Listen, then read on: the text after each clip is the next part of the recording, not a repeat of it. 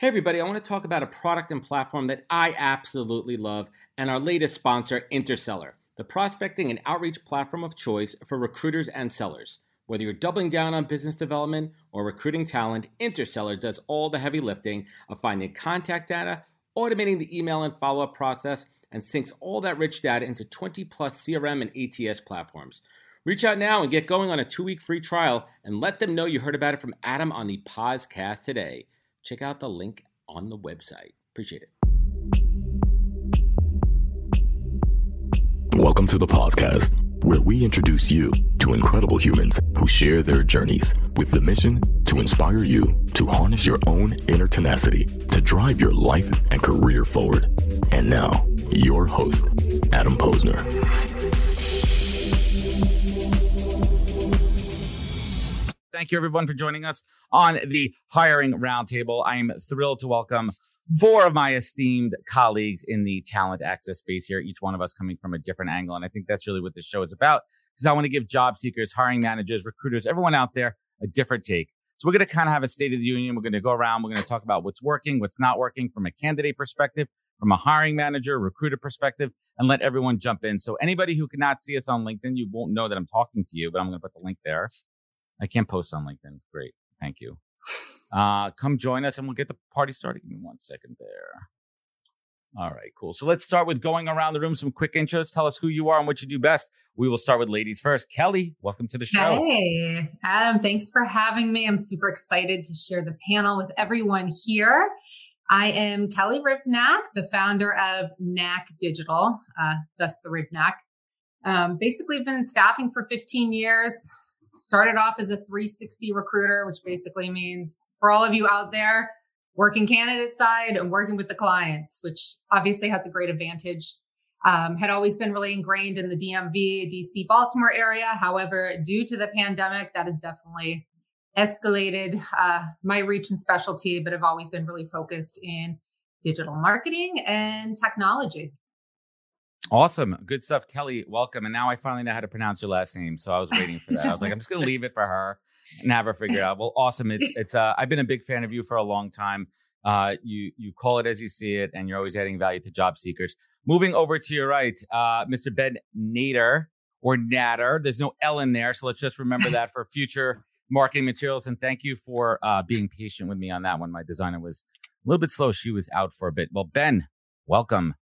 Hey, thanks so much for having me, Adam. Uh, finally, I think we were going to podcast, but uh, it's it's a pleasure to be on this roundtable. So, if anyone does not know who I am, etc., uh, my name is Ben Nader, and I am the founder of Recruiter Empire, um, which is basically uh, what I call the largest growth network for recruiters. So, my main mission is to basically help uh, entrepreneurs, soon to be recruiters, recruiters, and people in the staffing business basically build uh, recruiting empires. Uh, my history and little background is that I started my recruiting journey seven years ago. Uh, built my own recruiting agency uh, here in Seattle, scaled that, uh, and then moved into the uh, coaching space as far as recruitment goes. And kind of that's where I'm at right now. That plus a little little software on the side, some rec tech as well. So little rec yeah. tech on the side. Well. Again, if anybody does not, not know Ben, he's got an incredible presence uh, over on Facebook that I participate in when I can. Built a really good community over there, lots of knowledge sharing. And it's good to have a place for us recruiters to learn, to bitch and moan, to little have a little bit of everything and uh, sharing the knowledge. And uh, we'll, we'll get into the business sense of it in a little bit, but let's continue down the introductions and we'll follow the Brady Bunch here. Adam Broda, welcome to the show, my man. Thanks for having me. This is a lifelong dream fulfilled, as I've said on LinkedIn multiple times. Um, I can die in peace now, um, which I'm pretty psyched about. Yeah, if you if you haven't heard of me before, um, I'm really not all that special. I guess I should say that first and foremost. I'm a pretty normal person. Um, I I run a career coaching business. We're real small. It's called Broda Coaching. It's because my last name is Broda. Uh, we help people transition from non-tech jobs into into tech and engineering jobs, and that's mainly based off of my own experience doing that. So I still have a full-time job. I'm a hiring manager in the tech industry.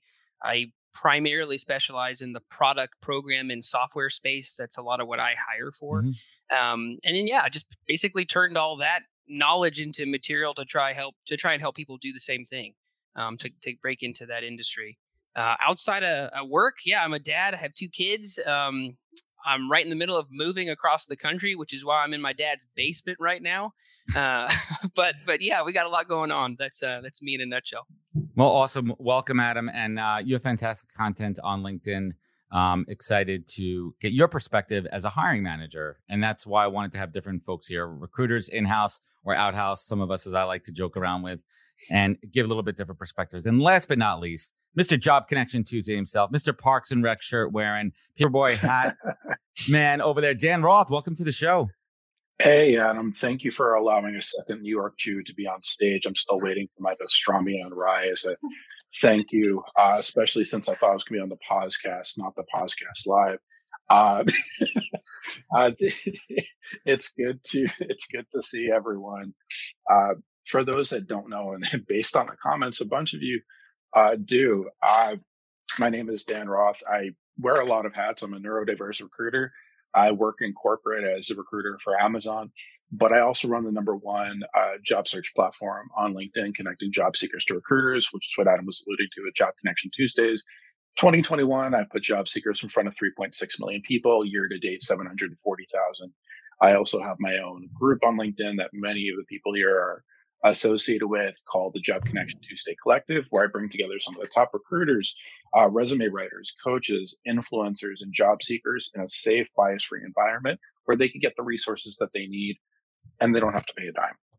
Well, um, also, now the free now the free pitch yeah. section of the show is over. No, I'm kidding. You finish. Yeah, and, and, you know I'm also a professional speaker.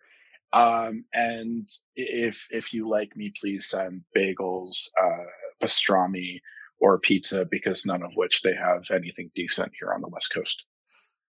All right now, now we got the form. Now we got the formalities out of the way, and again, it's great to have different perspectives, and I think that's what the show is all about. Also, a fun fact most of the time, when we do have a podcast live, we do flip it into a proper audio pod podcast. So just want to put that out there to everybody. We we have some great live shows because uh, the content we generate is awesome and it's organic and it's real and people absolutely love it. So let's get the show started right here. And I want to break it down into some questions and sharing thoughts on a couple of different perspectives. One, we're going to talk about from the candidate side right now. What the hell is happening in this market over the last two years?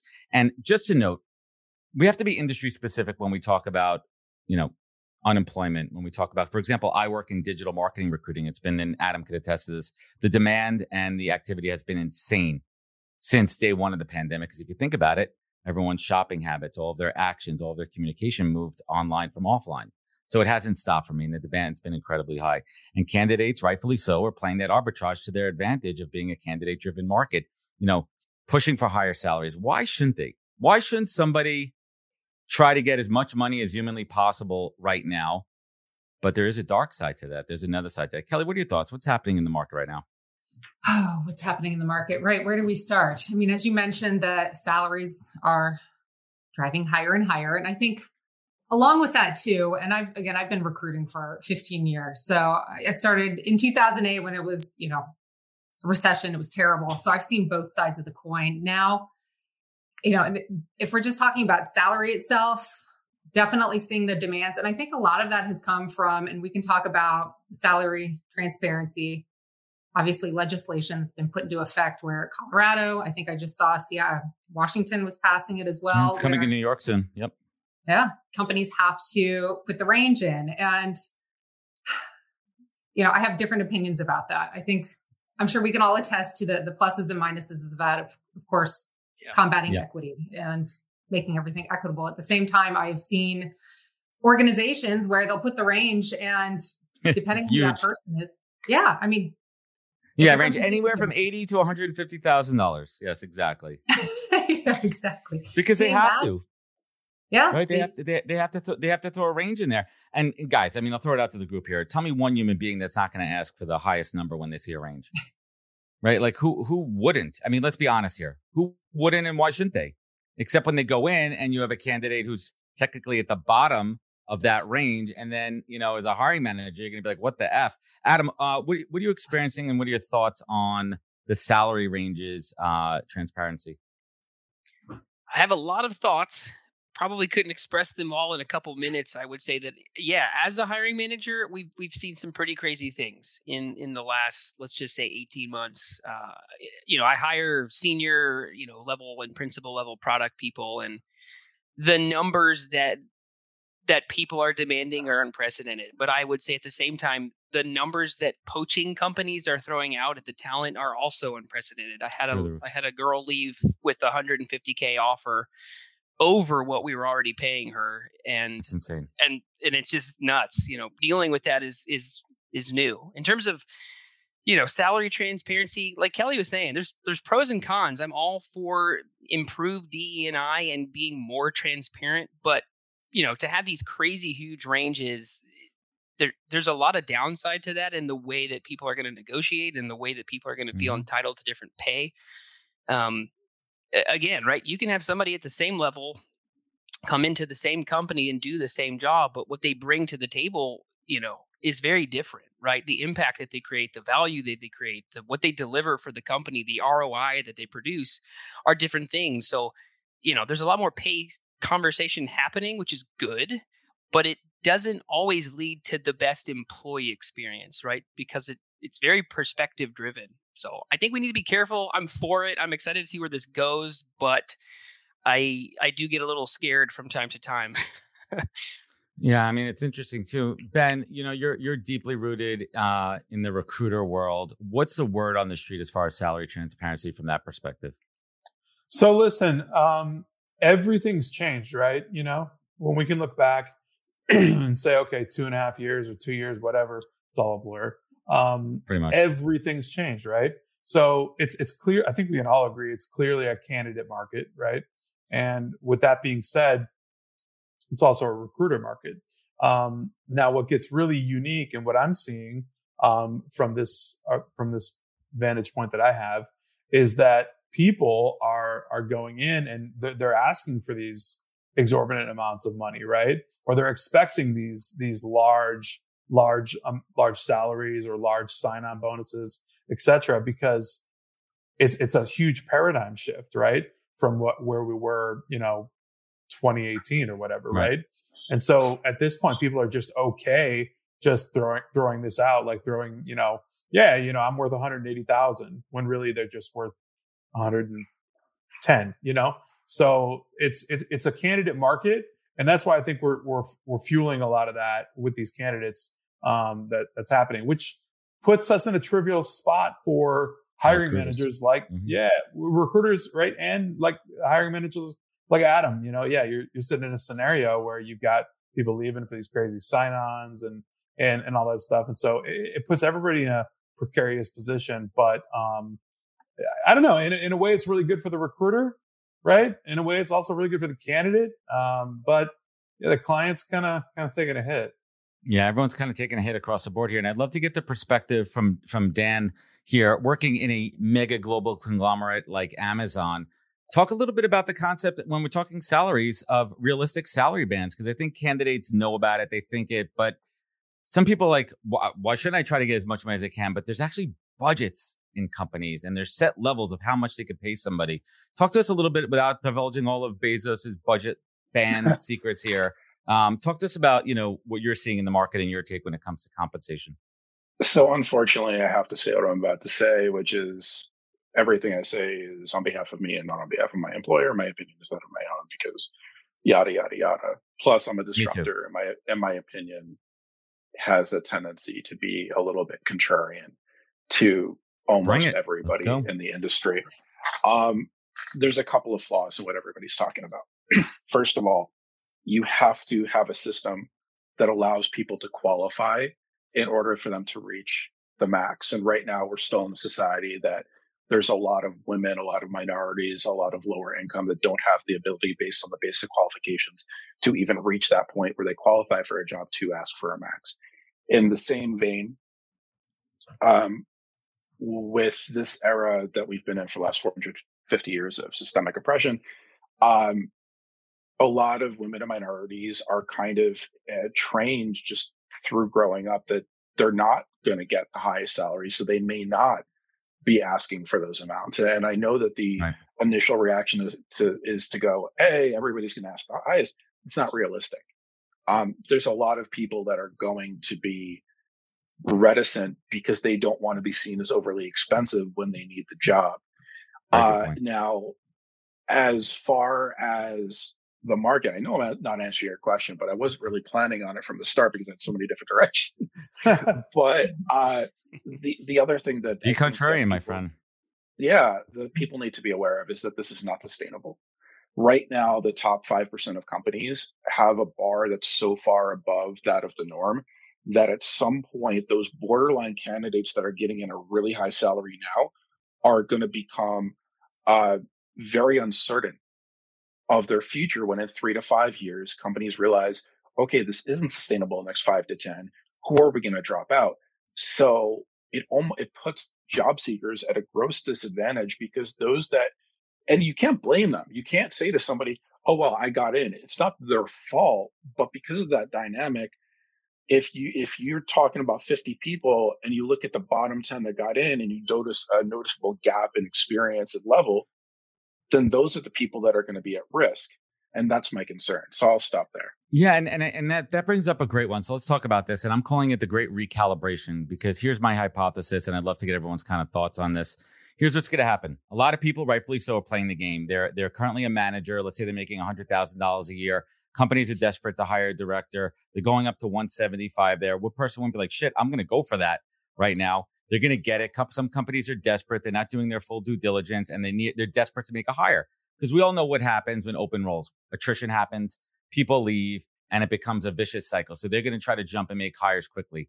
What's going to happen in, in six, 12 months from now when the rubber hits the road and that candidate that I was hired as a manager may not be stepping up, right? They may not be stepping up to that role as a director and they're going to lose their jobs and we're going to be right back at this. So the great recalibration is going to happen. I'm calling it here right now, March 7th, 2022, mm-hmm. that this is a real thing. And I'd love to get your thoughts on this. Adam, as a hiring manager, is this something that you even thought about or something conversations that are happening? Like the like are you guys stretching or pushing the hires on? I'm not saying someone's unqualified because you're also looking at people with with aptitude right? You're looking at people who can make that jump, who have the ability, who are ready for it. But are you, are you making any of these stretch hires that you might be concerned about? Or let's just say hypothetically.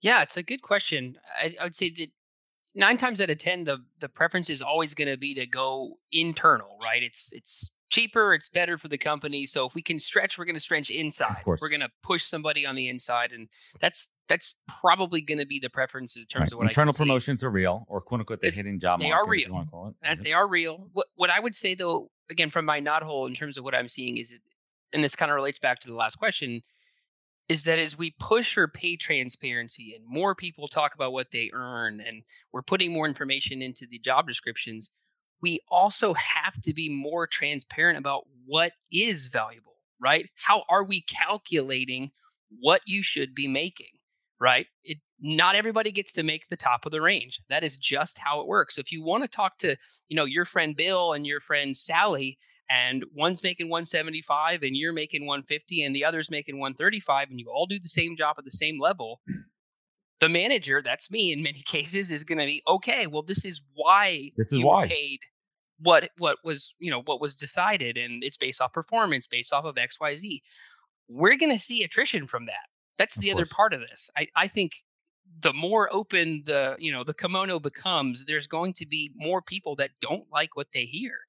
And the response to that is also going to be really interesting right? Um, again kind of what dan was hitting on depending on your background and you know what your career path has been you might respond to that feedback very differently. So to kind of answer the question, I think I'm I'm I'm definitely stretching people on the inside, but I'm also preparing for more turnover on the inside, which yeah, let's makes let, me look yeah. outside. Yeah, let's talk about that for a moment here. Um, ben, I want to get your perspective too from someone doing a lot of recruiters. Turnover is good and bad for recruiters, right? Like obviously we, we want turnover. We don't want turnover before 90 days. If you're working on a 90 day guarantee, that's that's something we're really seeing right here. And this is why I say that. Are people jumping at jobs for money? And opportunities. And then they have buyer's remorse, you know, two months in when they say, shit, this company maybe misled me. Maybe they just told me what I wanted to hear. What I'm gonna I'm gonna pose this out to to Dan Kelli and Ben. I want to get your perspectives, but we'll start with Ben on this one. Yeah, absolutely. 100%. So, yeah, all over the place, right? Considering, like I said before, candidate market, right? So, it, or, or, or perceived candidate market. Okay, let's put it that way. Uh, either way you want to put it. But that means candidates have options, right? You know, and that's why they're going for these top high level numbers and all that stuff, chasing the money, whatever you want to call it. Mm-hmm. And with, with, with all that happening, yeah, there's turnover like crazy. Um, people are jumping ship and they're, because I mean, if you look at it from one perspective, right? Uh, candidates go into the market. They, you know, basically have uh, on average six options just at their disposal. Like if they're like, right with you, they're interviewing with your competitor. Just remember that. Yep. Absolutely. Their competitors, their competitors, the competitors of them, and et cetera, et cetera. So basically, yeah, the, the, the attrition and all that and everything and, and the turnover is nuts right now. I mean, it's in the wild, wild west kind of uh, as far as what I'm seeing and from from the recruiters that I work with and, and, and the whole network and everything. Um, yeah, a lot of people are just flipping and jumping ship and seeing, you know, it's shiny objects in them. Like what, what, what can they do for me? Or what can they do for me? Or if they don't hire me fast enough, I'm going here. Like, you know what I mean? Like all that's happening. Um, so we're, we're in new territory. I mean, you know, and in that territory, a lot of, a lot of things change. So um, I, I, know a lot of other people have, you know, different opinions or maybe, maybe they, they echo my opinion, but, um, absolutely. I feel like a lot of churn is happening for sure. Um, and people realize kind of like, let, us just put it this way, right? I, will totally go here. Please. I think in the past two years, two and a half years, everyone's got gotten woke, right? Can we agree? Right? candidates and, and also and also perceived wokeness. Yes. Yeah, right. And that's another that's a whole other podcast, but we'll, go with it. Go with it. We're but following you. Perceived wokeness, right? You know, everyone's like, "Well, I'm worth this, and this is what I'm going to do." And hey, I've got six job offers, and I've got twelve more opportunities behind that. So you know, churn is churn is definitely a real thing people are dealing with for sure. Yeah, I mean, it's interesting. Dan, what say you? So first, I, I want to commend Ben for something that he said that kind of got glanced over. Um, perceived candidate market. This is not a candidate market. Uh, you can't call a candidate market something that has been influenced by the great resignation where people are forcibly having to leave opportunities for other opportunities to exist. I can't get behind that and I get a lot of flack for it. I like that. Um, yeah, I, I mean, just from a human perspective, it's not an accurate depiction. A- as far as churn goes, I again have to point out that it really depends on which market you're speaking about. If you're speaking about the top 10% of the market, absolutely. You're going to see two dichotomies between here and here because those people that previously may not have had opportunity on the lower end are getting that opportunity at the higher end. Um, but it's almost comical because the way that we're seeing this churn rate go, you have the people that are understanding the great recalibration that Adam's uh, talking about. Coin. And then you have the people that are thinking, okay, well, if I get either they're not thinking or they're going to take the job with the thought that okay and, and this is real numbers people like i want to be very clear on this. What i'm about to say is real numbers. They may be able for the next three to five years to make four times more per year than they're making now. So they're thinking okay this sets me up for the next 10 to 12 years if i'm basing it off of this salary. So heck now this is the podcast so shit even if even if I don't wind up with a job after that, I have enough coverage. So that's kind of where I see it. And I just, I don't get the impression people are being really, really intelligent in this market. Everything is so flash. And the other thing that I want to bring into this that we could touch on later on is that this pandemic has created this influx of people that are stranded right now in the tech world software developers are a dime a dozen. You can't walk, you can't turn in, in two directions without th- without seeing 15 of them. Um, project managers, people are leaving teaching to go into L and D and ed tech yeah, at such a rapid rate. But it's creating this pool and this pool doesn't have experience because they're career transitioners. Now they're getting stuck. Right. And where do those people go? So uh, you know i know i'm a little bit off but there. no i think i think that's a really interesting perspective and and kelli what are your thoughts here? I want to i want to kind of piggyback on what dan's saying because yeah. i think there's something to this right now. Do you think that there's going to be people who you know are, are, are are jumping ship taking you know these these flashy offers and either they're not going to be set up for success they're going to hit a point where, hey, a year from now, they go in for their performance review and they're expecting a raise. And the hiring manager's like, uh, raise? I, I literally gave you more than anyone in this company is making. We needed to make a hire and you're making more than the CEO right now. I mean, I'm kind right. of exaggerating, but you guys get the gist there. What are your thoughts? Yeah, no, absolutely. And I think that's a matter of going in and managing expectations. I mean, I personally would have a high bar set if I went to a company you know, earning 100K more than what I had previously. I talk to a lot of people who get a little bit nervous about that as well, of understanding what the ex- expectations are going into that company. So hopefully that they're aware of that as well as they are entering these positions and being held accountable for the goals that they need to meet. So um, I will kind of take a different avenue with the turnover too, is a lot of this, you know, somebody's with a company for four months, I get a call, this place is terrible, is I'm seeing it's not even the salary. I think it's a matter of whether it's all virtual interviewing that either the vetting is not going through properly on both sides of determining culture fit, whether the position is a good fit, whatever it might be. And I'm seeing a lot of turnover just because the culture is not a fit. So I can't tell you how many how many people that I've seen over the past 6 months who after, you know, management told me I was going to be doing this, and then my boss left mm-hmm. after a month, or you know, DEI is not a real thing here, even though they told me that they were going to be doing this and that. So I think that I'm really just seeing a big turnover, salary aside, that the companies are just not turning out to be intentional or not, whether whoever was doing the interview just wasn't aware of what the position evolved, what the position entailed because it was a new position, or they were just being blatantly misled into the role. But I have personally seen a lot of turnover just due to everything beyond the salary. I don't know mm. if you've seen anything like it as well. Yeah, ab- absolutely. Absolutely. And I want to get Adam's take on this when you're coaching candidates. Let's talk about the onus. We, we hear a lot of shit on LinkedIn about companies misleading, hiring managers misleading, malicious, intentional, or not because sometimes it's like, hey, listen, I, I, really do believe in this company. I've been working here a number of years. This is what I've experienced, and things have changed over the last couple of years. And in the same breath, at the back of my head, I'm still going to kind of tell this candidate what I want them to hear because we need to make this higher. So there's a balance there, for better or worse. But Adam, talk to us how you're coaching your candidates because the onus, also the responsibility is on the candidate to do their own due diligence before they accept an offer. Talk to us a little bit about what you're hearing, what you're saying, and what you're seeing. Yeah, it's an excellent question. I think we're doubling down right now on teaching candidates to demand transparency in addition to comp, right? You hear way too much about the high salaries and crazy perks. And you're right. Like people are throwing money at top talent uh, to try and get them over in a hurry and scale back up from the pandemic. So, so that is happening. But what we're telling our, our you know our clients is you've got to take the time to demand that they're transparent about culture, right? Yes, go in there with a high salary number, and negotiate, but you also need to be upfront and dig into the details and get under the surface in terms of what's going on from a culture perspective. So, yeah, I mean, I post about on uh, on LinkedIn about this a lot, but you need to have hard questions ready for the recruiting team. You need to have hard questions ready for the hiring manager.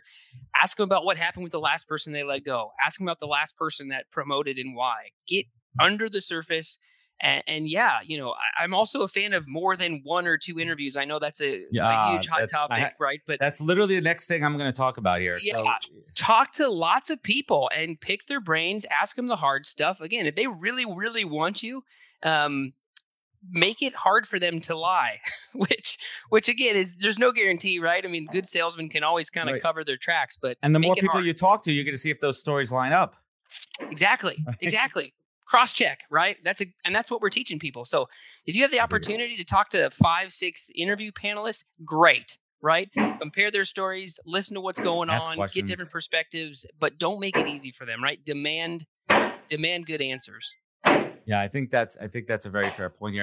The podcast is brought to you in partnership with Vincere, the recruitment operating system the all in one tech platform purposely built for recruitment and staffing to unify your front, middle, and back office operations.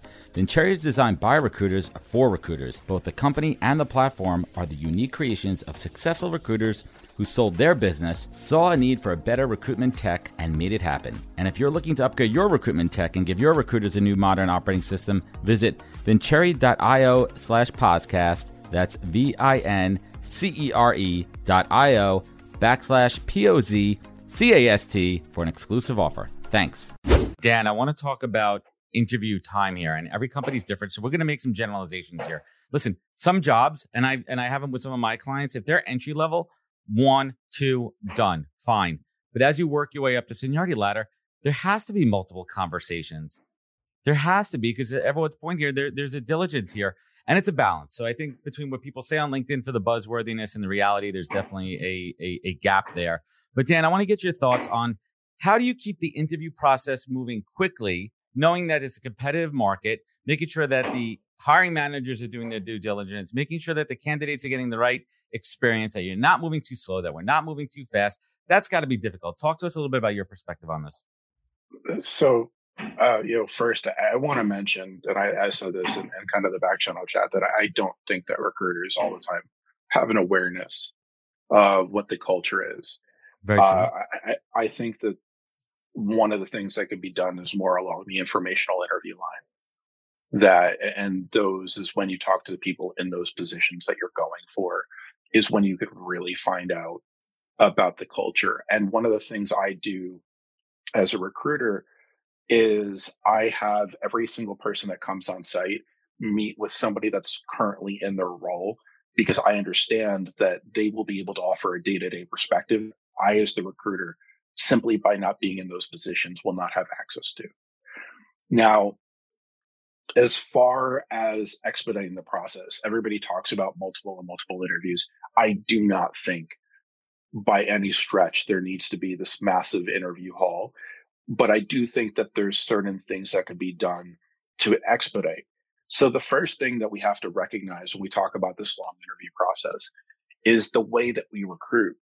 I'm not going to make this long, but first the recruiter reaches out or applicant sends in and then the, we have to schedule the timing. Then that goes we schedule that. If we're moving on then we have to schedule another time. Does another department does a division head have to speak to this person? Everything takes time Right. Um, so I want to be mindful because that's nobody's fault. And we have to be aware of that because it may be, you know, if there's four interviews, there may be four to five days in between if we take into account them doing on different weeks. So this is nobody's fault. It's just part of the process. Now, as far as streamlining, streamlining, I happen to love the way Amazon does things. Um, and that's not because I work there. We have the recruiter screening call, and then depending on how it goes, we have either a technical screen or an assessment, and then the loop. And the loop is considered between five and six interviews, but it's all in one day. It's very defined. It's very outlined, so everybody knows what to expect. Now, here's here's something I'm going to add to the conversation. I am a tremendous, tremendous, tremendous believer and advocate that LinkedIn audio is going to change the recruitment game. And what I mean by that is when I just mentioned the time, the response time, if we do a room on LinkedIn audio, I can be looking at their LinkedIn profile as they're talking.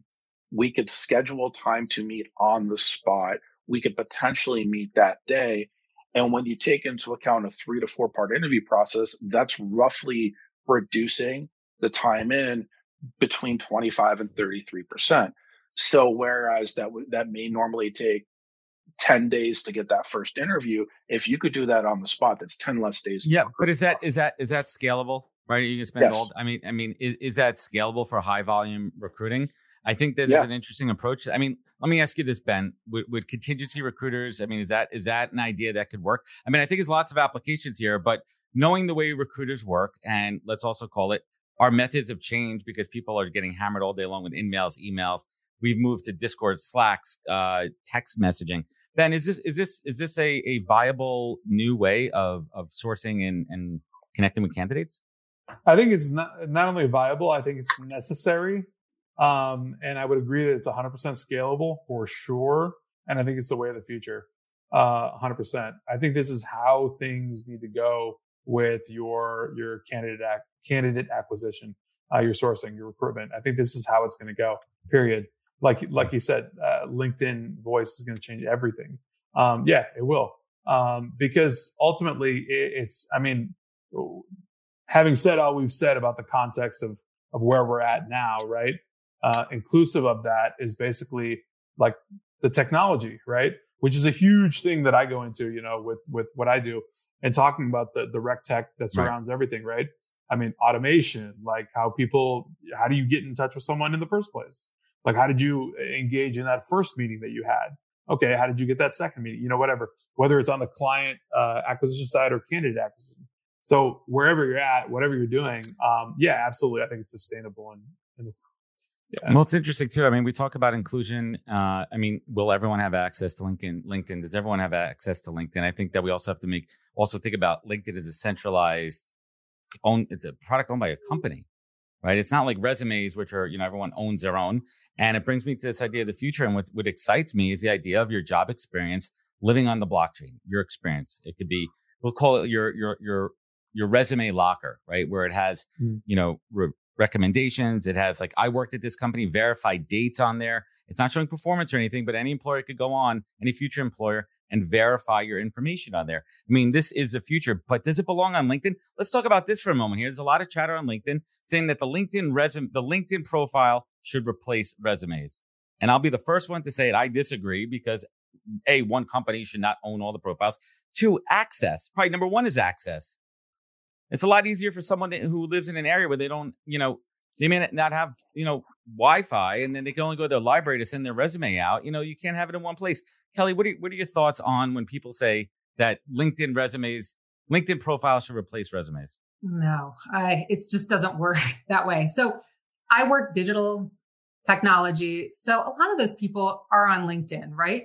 In those particular fields, they're easy to find. So, you know, Every once in a while, though, I mean, I will find somebody through multiple you know, resources of sourcing that recruiters use, um, like search engine. But a lot of people are not on LinkedIn. I'm in the DC area where some people just don't use people it. People who work in the government, they can't put their stuff on on anywhere. They are to not be found. So there are people who are purposely not trying to be found anywhere on the internet. So that will never substitute as a resume altogether. Um, I just, you know, LinkedIn and resumes are not identical documents either. A one's a bill, one's a billboard, right? LinkedIn is your billboard. Completely different. And I advise everybody to make sure that both of those are not identical. Um, the experience obviously should match up, but LinkedIn, you can, you can get a little bit more into your personal brand. You can personally, I love to see a little bit of personality shine in through your LinkedIn that you might not put in your resume. So I am team. They are two completely different team things. Resume. They will never ever LinkedIn will substitute as a resume. Adam, as a hiring manager, tell us what you look for uh, when a resume crosses your desk. What's the first thing you look for from a hiring manager perspective?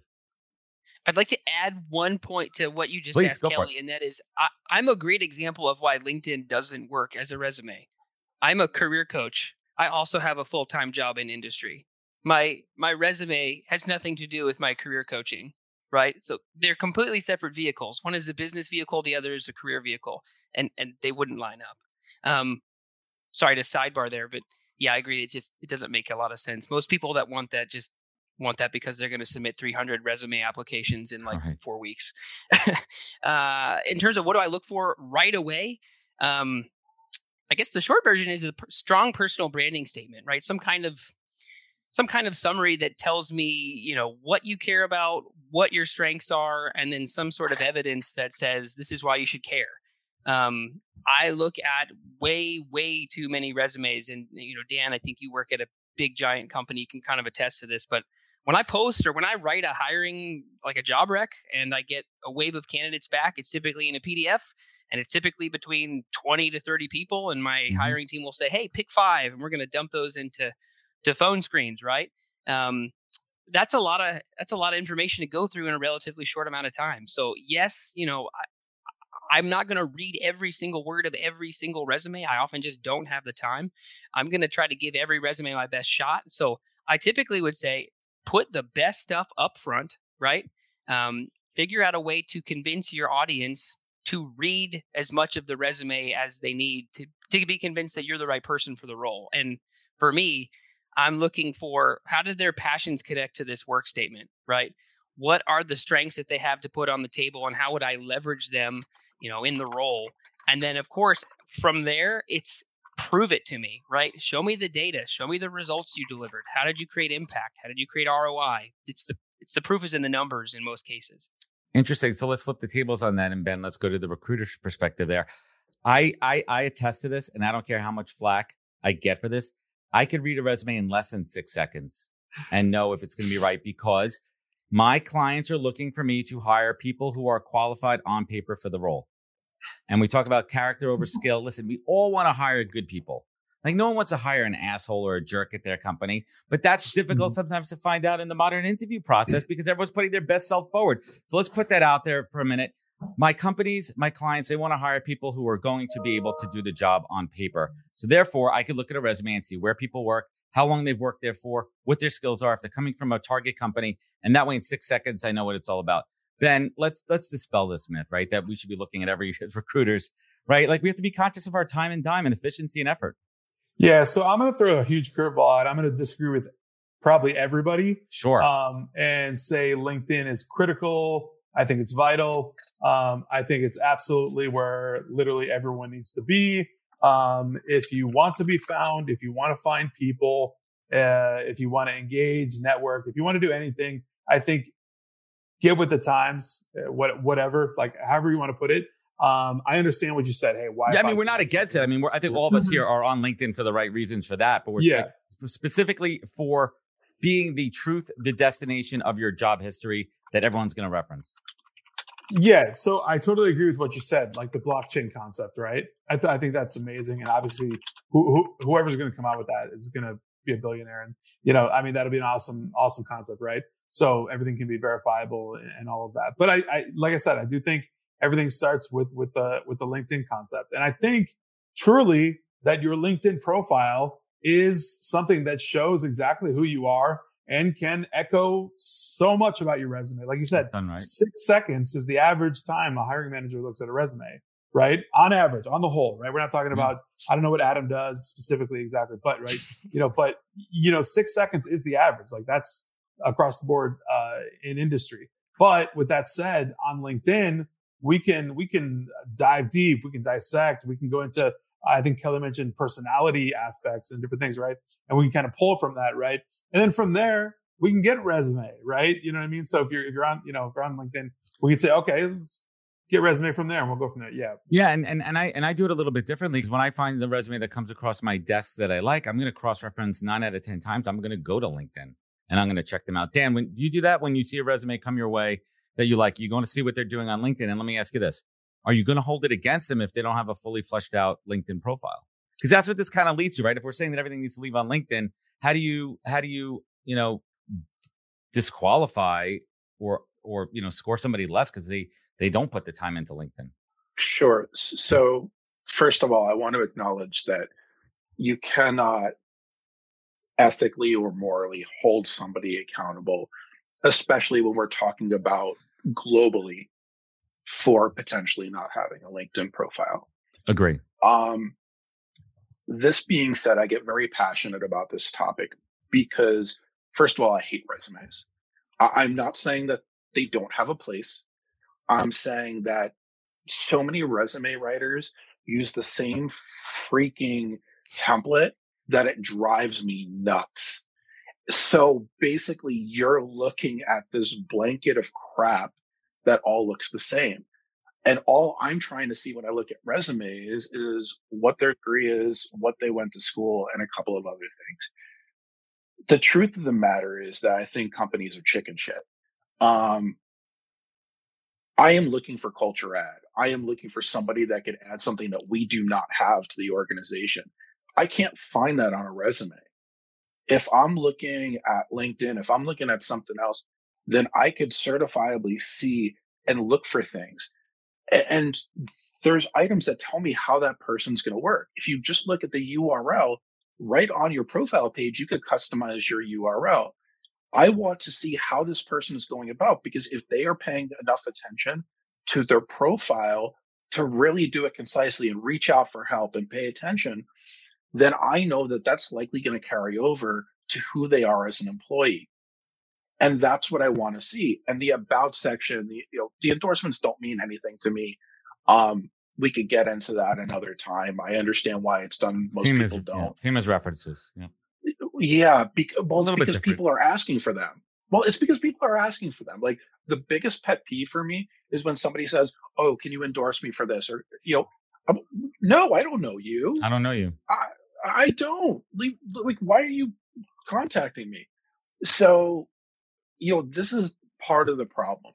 For us to have good employees, for us to make the right hires, we need to st- to shift the focus from hiring by number and instead we need to focus on the individual and spending more time with the candidates because otherwise we're going to we're going to maintain this trend where people are staying at companies for 3 to 4 years instead of going back to a position where if we do our due diligence they could find their forever home at these companies they could find a place that makes them them and that's what I would like to get back to Interesting. I mean, I, I personally think we're long past those days in many industries. You know, some are. It's interesting. I, I started, you know, early in my career, I was working at Sirius XM 2005 to 2011, and I'm still connected with people that have been there since then. And I'm looking, they've been there 18, 19 years. It's one of the, you know, there's only a handful of companies right now where, where, where people are lifers. But I want to, I want to talk to Kelli and Adam about this one. Um, two different perspectives here. So, Kelli, when you're interviewing candidates, how in, in in 25 minutes 35 40 minutes how do you how do you like try to get a sense of of of character and and values and all these things that we're supposed to be looking for and kind of smelling out the bullshit versus what people say what they mean? And listen some people are just really good at interviewing. Yeah they are. That's why i don't play salespeople. Um that's, it's not fun no, no, not at all. Uh, I mean, so I my method is during any intake call. It's not, hey, I've got this job and this is what it is and it's fantastic and is it for you? I I'm not doing any selling. I want to know who this person is, what their career journey is, why are they looking, what motivates them. I want to know who they are as a person and what motivates them. So as they're you know telling me either their 2 year history or their 15 year history, which could take 10 minutes, it could take a half hour. I'm hearing certain things through that conversation about, well, I didn't like this place because hmm. whatever reason, or this is what I'm looking for. So I'm starting to gather information during just that intake call for me to start kind of qualifying what would be a good fit for them. Uh, now, needless to say, you know, at the end, I'll present them with the opportunity. I'll send them my client's name, let them sit on it and do their research, um, get back to me because I think it's important for whoever it is to go out there and do their due diligence and research to make sure it's going to be a good fit. Right. At the same time, it's, I mean, it can be hard. Some people will, you know, tell you that they've done this and that. Um, you know, I can even go on a, a little bit of a thing that I've seen as far as as we're starting to basically the talent landscape is nationwide now. Where I used to just recruit in DC and Baltimore, and everybody it's a small town. Everybody knew each other. Somebody mm-hmm. would call each other up and be, "Oh yeah, I know right Joe." There. I think as we're starting to obviously have a distributed workforce, is it becoming a little bit? You know, people aren't aware of what company cultures are or who this person is, and maybe that could be a little bit of the attrition as well. As people just don't know what they don't know getting into a company. Interesting. And are we losing? I mean, kind of throwing a curveball here. Are we losing a sense of company culture with everyone being remote these days? Does company culture just have to be a quote in the office experience? Adam, talk to us a little bit about, you know, as a hiring manager working inside a company, you know, what is, first of all, what does culture even mean? Right. Because back in the day before it was, you know, ping pong tables and cold brew on tap and all that kind of shit. But now it's about, am I feeling valued within an organization? Do I have a clear trajectory as far as my, my career roadmap? Open, honest feedback and all that kind of radical candor stuff. But then how does that translate to the interview process? Talk to us a little bit about when when candidates are pushing back on you and they're saying, Hey Adam, tell us about, you know, the culture at your company. Yeah. I, I I'm a little intimidated to try and describe what culture is. It's uh, it's big. I, we all are. Yeah. Um, the way I would answer that if someone was interviewing with me and saying, "Hey, Adam, you tell me about your culture," right? Uh, culture, in my limited opinion, is the amount of trust I'm going to put in you to perform without me needing to be involved. Um, that's really where it starts. Everything kind of comes back to the trust relationship I have between people above me and people below me, and their trust in me, and spider web of trust. Right? It's it's that's where culture starts. Um, if you can operate with a high level of trust and people can perform and motivate themselves, then I don't need to do a lot of micromanagement. We don't have to have a lot of wasted time with, again, you know, me kind of babysitting, right? Or checking boxes for people that they can just go do their jobs with full authority and empowerment. And, you know, I get out of the way. That's, that's in a nutshell kind of how I describe it to, to people that are interested in coming to work for us or for our team is, the ideal relationship I have from a culture perspective is you only need me to clear a roadblock, right? Or to help get you visibility or, you know, to to lift your work up another level Give or air two. cover. I'm, you know, again, like as a manager, I'm not I'm not there to shoot you down or to quality check or to, you know, tell you what you did wrong. I'm I'm obviously going to give feedback and we're going to work together to grow and improve, but eh, culture again is it's it's it's all about trust in my opinion so that's where i'd start with that question and yeah i, I would say that in the last again like 24 to 18 months um, i get a heck of a lot more questions on that stuff now and i love it. I'm i'm happy to answer them and i i want people to be you know trying to day, you know, deep dive into what that means. Mr dan roth how do you how do you handle the giant elephant in the room around culture? Especially in a company that's so big as amazon such a, a matrix giant you know global dominating company. So you keep trying to get me to speak for Amazon. Um, well, how about this? Let's do. let's let's spin it. Let's spin uh, it. not speaking on behalf of Amazon, but what is your personal, you know, unrelated, unconnected to Amazon take on the word culture? what so, does it mean? Like, well, let's flip it. Let's flip it this way, Dan. Well, You're an employee. What, what's what's valuable to you as an employee when it comes to culture? What are the things that are important? Well, let's put a little bit of perspective on this. I spent 17 months of the pandemic on the unemployment line, uh, being a stay-at-home father with with twin girls. Um, I made an active decision when I pivoted to recruiting to disclose that I'm neurodivergent. I left the workforce. Oh, sorry, uh, I stopped working in office six years ago because I would get, quite frankly, bullied and comments made because of my neurodivergence. And I didn't feel comfortable in the workforce anymore. Being at home was much more comfortable for me. When I look at culture, first of all, there is no good way to describe culture. I think what we look at today in culture with the events that have happened in the last two and a half years is and this all starts with the interview process like i want to be very clear this starts with the interview process. If you're if you're a woman that's going into an interview process and doing multiple interviews how many other females are you seeing that look like you? How many if, if you're a black woman who makes 58 to 68 cents on the dollar are you going to a panel interview and seeing more than one? Are there more than one black women or black individuals in the department you're going to be working in because this culture directly relates to retention. Nobody wants to be in a place where they are the only one. And the problem is that you may, there's the micro and the macro. In the micro, you may have a very good team that's solid on culture, but the overarching company may not have that same feeling. So even though you have this, this great micro experience, when you try to when you try to join um, and say, okay, I want to create a group to promote X, Y, and Z, there may not be the backing from the larger. And this is where we start to see the influence from CEO down. Uh, so that was very ADHD response, very disorganized, but you know, um, it's the truth. People want to be comfortable. I think I think that's a, a fair perspective. I want to I want to switch gears a little bit, and I'm going to go to Ben on this one.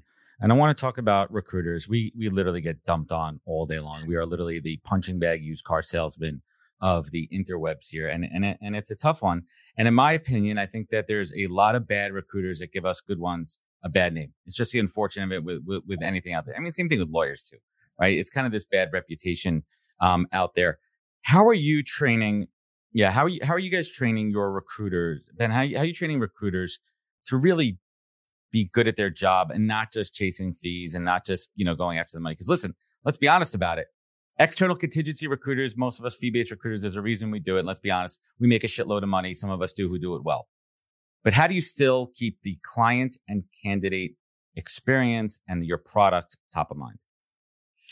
Yeah. So it all starts with um, uh, integrity, right? I mean, you, you literally have to be a person of massive integrity. Okay.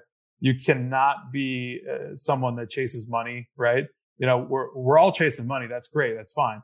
But you have to structure your, your recruitment business. If you're a contingent recruiter, you know, that's the, you're, you're solo, right? Which there's a billion of us now. Um, but you have to have integrity, right? You know, you've got to look at the big picture, understand the culture fit, right? To, to go back into that combo, you, you got to understand everything that's going into this, right? So I talk a lot about good clients, bad clients, right? Yep. So, you know what I mean? I do videos on that and talk about, hey, it's red true. flags, you know, lots right? of bad you know, clients out there.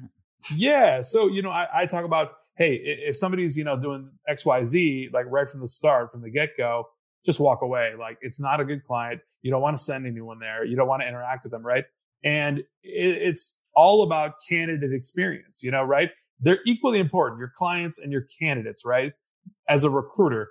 But ultimately, why are we in the business in the first place? Of course, we want to make the money, but we want to deliver massive value to a candidate and give them, ama- them an amazing experience so they can find a forever home, ideally, right? And and it mm really starts with integrity and knowing that process deep down and having that that serious value add attitude that hey, I'm going to find some someone for Mr. or Mrs. hiring manager at XYZ client and I'm going to make sure this is a perfect fit.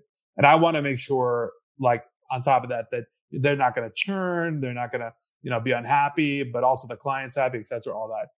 Yeah, it's it's it's your reputation, and I think reputation goes a long way, online and offline, and that's what people are, are, are looking for here. Um, so I want to I want to bring it home. I know we started a little bit late. We had some technical issues. I want to be mindful of everyone's time here. So let's go around the horn here. First and foremost, I want to thank my esteemed panel for joining us today.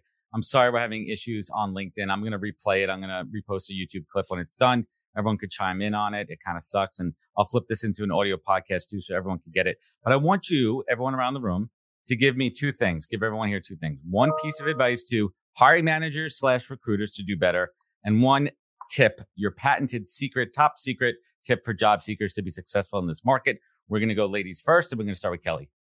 All right. So hiring managers, what we can do, and I think that everybody gets a lot of flack. Of course, as a recruiter, as I always hear, is oh, we, you know, I've been ghosted.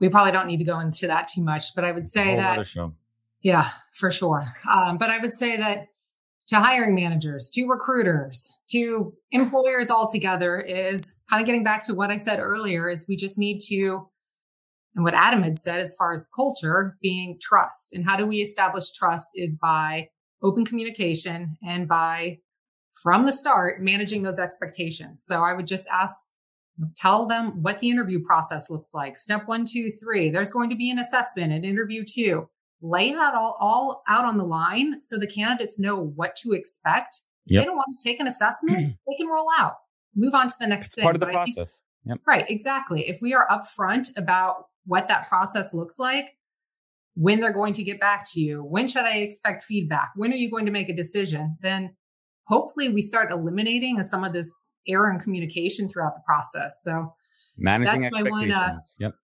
plea to um, hiring managers. And then what was the second part again? Job, job seekers. Oh, job seekers. All right. So somebody who's looking at resumes and talking to talent all day, I would say the biggest error is obviously, and as you said, you look at a resume for six seconds. um, or a LinkedIn profile is we need to see relevance. Are the clients that I work with pay me a fee to present mm-hmm. talent that match their expectations. So if I'm presenting them somebody that doesn't check the boxes, how am I delivering value to them? So for us, for recruiters to be efficient and to do what we're paid to do, then please just come to us and explain, you know, whether it's your skill set, your experience, the results that you've had, achievements. Please come to the table with all that information initially and help us help you so we can hopefully place you in a position and company that's going to meet what you're looking for. Relevance. Relevance is a key word. Adam Broda, let's go down to you on the bottom right. Yeah, my advice to the hiring manager community, I think plus one to Kelli, trust is such an important part of everything that we do and that I do. I, I won't repeat that. I would say, I would say that I encourage hiring managers to start thinking differently about how they qualify candidates without degrees. I know that's a little bit far fetched and maybe not exactly what you expect me to say, but the world of education is changing. 100%. Right? We're seeing people transition from other industries. We're seeing people skip the college bachelor MBA route and go into certification programs and boot camps. There is amazing talent out there that does not have a degree, and it's only going to increase. We need to keep asking our HR teams and our people experience technology teams to figure out how to account for that right that the, the, the MBA days and the bachelor four year days, I think are are waning quickly. So I'd say don't hesitate to ask that question to the people that are helping you find talent. There's got to be better solutions out there. Um, for job seekers, I'll keep it real simple. I mean, again, I, I look at a lot of a lot of resumes when I hire, and I hire a lot of different job roles in the technology side. And I would just say, you know, if you're entry level, the best thing you can possibly do is understand the problems that your audience is trying to solve and then pitch them examples with data, you know, where you created something of, of value in that same space. 90% of the resumes I see don't have that. It's a description of this is what a burger flipper is, or this is what a project intern did. And I don't need to know that. I don't need it. You know, don't tell me that you're four out of five stars with JavaScript. That means nothing to me. I don't know what five stars is as compared to four stars. The other person that handed me a resume is three out of five stars. I don't know if they're better than worse than you. All of that information is irrelevant. Get it off your resume, focus on value, and use numbers. That is some sage advice. And let's go over to Mr. Parks and Rec himself, Dan Roth. I'm dying here from Adam. Um, so real quick, I want to thank you, Adam, for having me on. It, it was an honor and a privilege uh, to be part of this with Kelli, uh, Ben, and Adam. Also, I call this my Newsies hat. Uh, that may be dating myself, but oh, that's I okay. Uh, I know you do because we're around the same age. Well, you're probably older, actually. Um, that's what you say when you don't want to be on again. Just kidding. Um, um, so everything that I talk mm. about has an overarching theme of mental health. So I think for the hiring managers and recruiters, we need to remember that these individuals are humans. One of the biggest ghosting problems that I see is when recruiters do mass messages. And I understand the necessity to do it. And I understand that some of the people that you mass message not may not be the candidates that you expect because things like Hiretual and other things are not perfect all the time. Mm. But we do owe it to those candidates to at least say, thank you for applying. Let's see if we can find something for you. Check our website, something so that they don't feel um, demoralized and devalued. Just be a good human uh, and communicate. Yeah. I mean, really, how hard is it to communicate? We have to get over our own insecurities as recruiters and understand that we've all been there once. Um, and as far as job seekers go, I'm going to keep it in the same vein. A lot of job seekers feel like if they take a break, if they take a day off, that they're not doing everything they can. There are days where we just don't have it. And I'd rather you take that day off, take that weekend off, realize how hard you're working and come back reinvigorated. Think about things that you could be doing that you haven't done. Reach out for help. It's okay. We all need help from time to time just remember We've all been there. We all understand and we all know you're doing the best you can. Some good advice. Thank you, Dan. And last but not least, with the final word, we're going to go across the country to the West Coast. Mr. Ben Nader, tell us. Yes, man, you're you're the recruiter whisperer. What could we do better, man? So, um, so on the hiring manager side, um, and of course, being last, this is going to be an echo chamber, right? But, um, well, I wanted to challenge you, man. I wanted to give you a little bit extra time. I like, I like the challenge. I like the challenge. Um, hiring managers need to work way better with recruiters. Um, okay. So when that engagement happens, I think hiring like, like, like speaking in, in terms of just a, a recruiter hiring manager client relationship. Hiring managers need to uh, step it up um, on that level. Okay, um, I think that there's there's there's a a 50% chunk of hiring managers at, at, at the clientele um, you know level that just just don't just don't give a shit, right? Or they're and, not hired. They're not trained to be a good interviewer or hiring manager. Right. So I think what needs to really to flip the script a little bit, right? And here's where I'll give you my my little uh, uh, comeback for your challenge. The recruiter, okay, needs to do a little bit of a better job, which is a question that wasn't asked, but I'll, I'll, I'll through the go for it. Yes. The, recru- the recruiter ultimately needs to bring to the table to the hiring manager. Here's what you need to do. You know, A, B, C, you know, X, X, Y, Z. This is how you need to operate in, this engagement here, right? Okay. I'm going to bring you great talent and I'm going to bring you these people that are going to be perfect for your org. What I seem to be, you know, seeing as perfect. But I need you to step it up and I need your feedback and I need, uh, you know, the, the loop. I need all this stuff to happen, right? So that we're not in some sort of a, you know, uh, um, a basic, just like, you know, n- no, no contact, no communication, no nothing BS scenario, right? I need you to be real with me. I need you to, you know, give me good feedback and I need you to tell me exactly what you want, you know, so that I, as a recruiter and all the recruiters that are checking this out can know exactly what to bring you. Okay, let's talk about the job seekers. Listen, I think job bring seekers should get, man. job seekers should get really specific about what they want. I think job seekers should get hyper specific on what they want to do, where they want to be, um, despite all this uh, uh, perceived candidate market, etc., all that what we have right now. Get hyper specific about where you want to be, what kind of culture you want to be in, etc., and then like I think Adam mentioned this, Dan, I think Kelli, everyone mentioned this about culture, right? Identify that stuff. And it's your job as a candidate, right? Job seeker to go in and find out, hey, is this the right spot? Like, do I really just want the keg at, on Friday at five? Or do I like, what do I want? You know, do I want someone micromanaging me? Do I want to, you know, be remote and be loose? Like, you know, what is it? Right. Figure that out. Be hyper specific. Go find it and go find it through a good recruiter that's going to be on top of the hiring manager to make sure there's a good fit there and close it out. Awesome.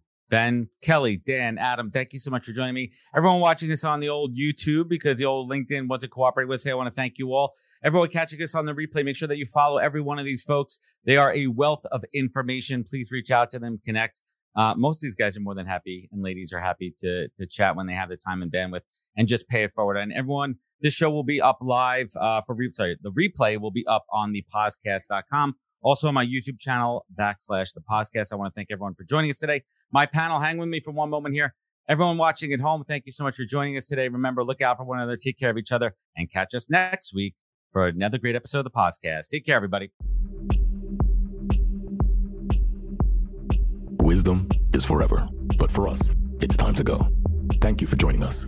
Luckily, we'll be back with our next episode soon, jam packed with more incredible humans. Thank you for listening, subscribing, and sharing. To join the conversation, search thePOZcast on LinkedIn. And to catch up on past episodes and more info, please visit www.thepozcast.com.